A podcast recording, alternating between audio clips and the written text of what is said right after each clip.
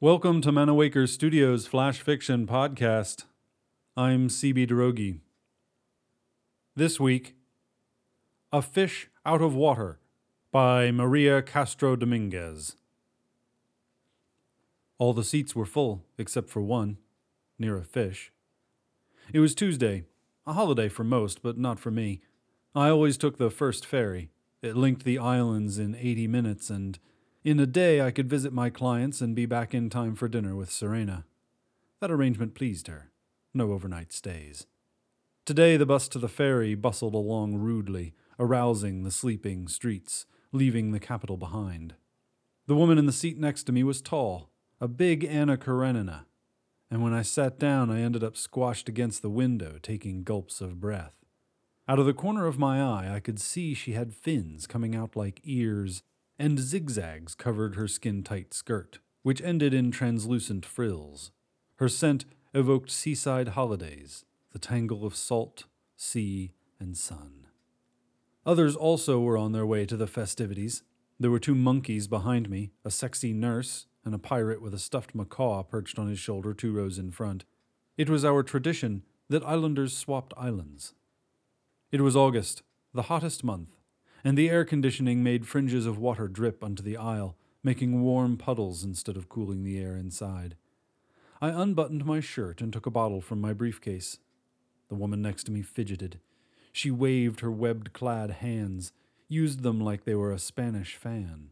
I wondered if I should say something, but before I'd even started, she snatched my water and splashed it over her, wetting my aquamarine trousers, giving me a peed look. What the fuck? Cool down, will you? I snapped, soaking up the mess with strong, furious strokes. Her eyes were like blue stained windows. They shone at me. I felt weak, like I was losing control of my extremities, like I was in a trance.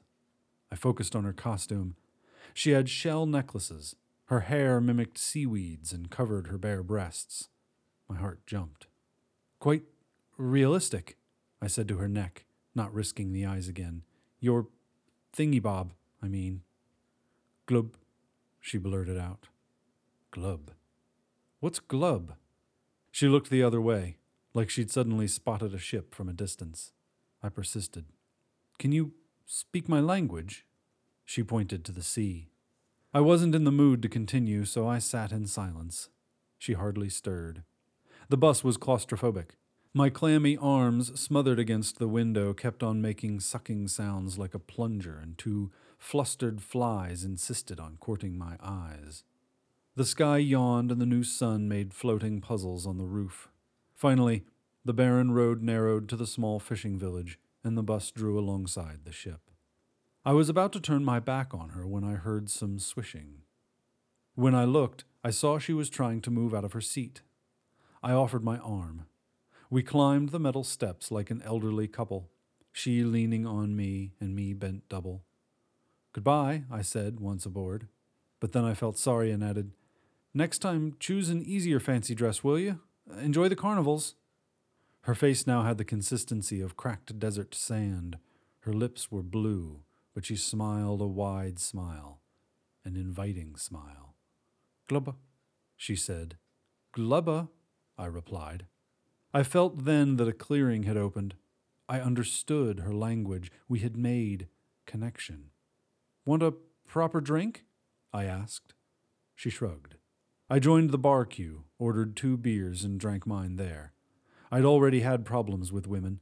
Serena would never give me another opportunity, not after last time.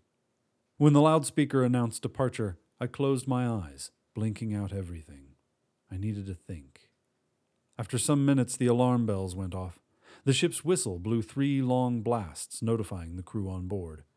Everyone bounced up. Some stayed put, standing, and others screamed and moved in different directions, simulating a badly performed drill, until the mate shouted, Man overboard on starboard! What the fuck? I thought, taking her beer. I followed the crowd to the deck, keen to see what had happened. I just about could see, between a ballet dancer and a vampire, a frilly translucent crescent diving in the foam.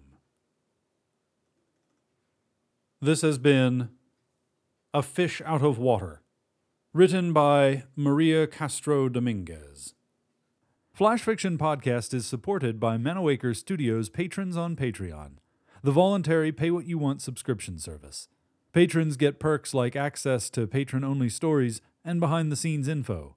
Higher tiers grant a subscription to Manawaker Books, or even an honorary title within the studio.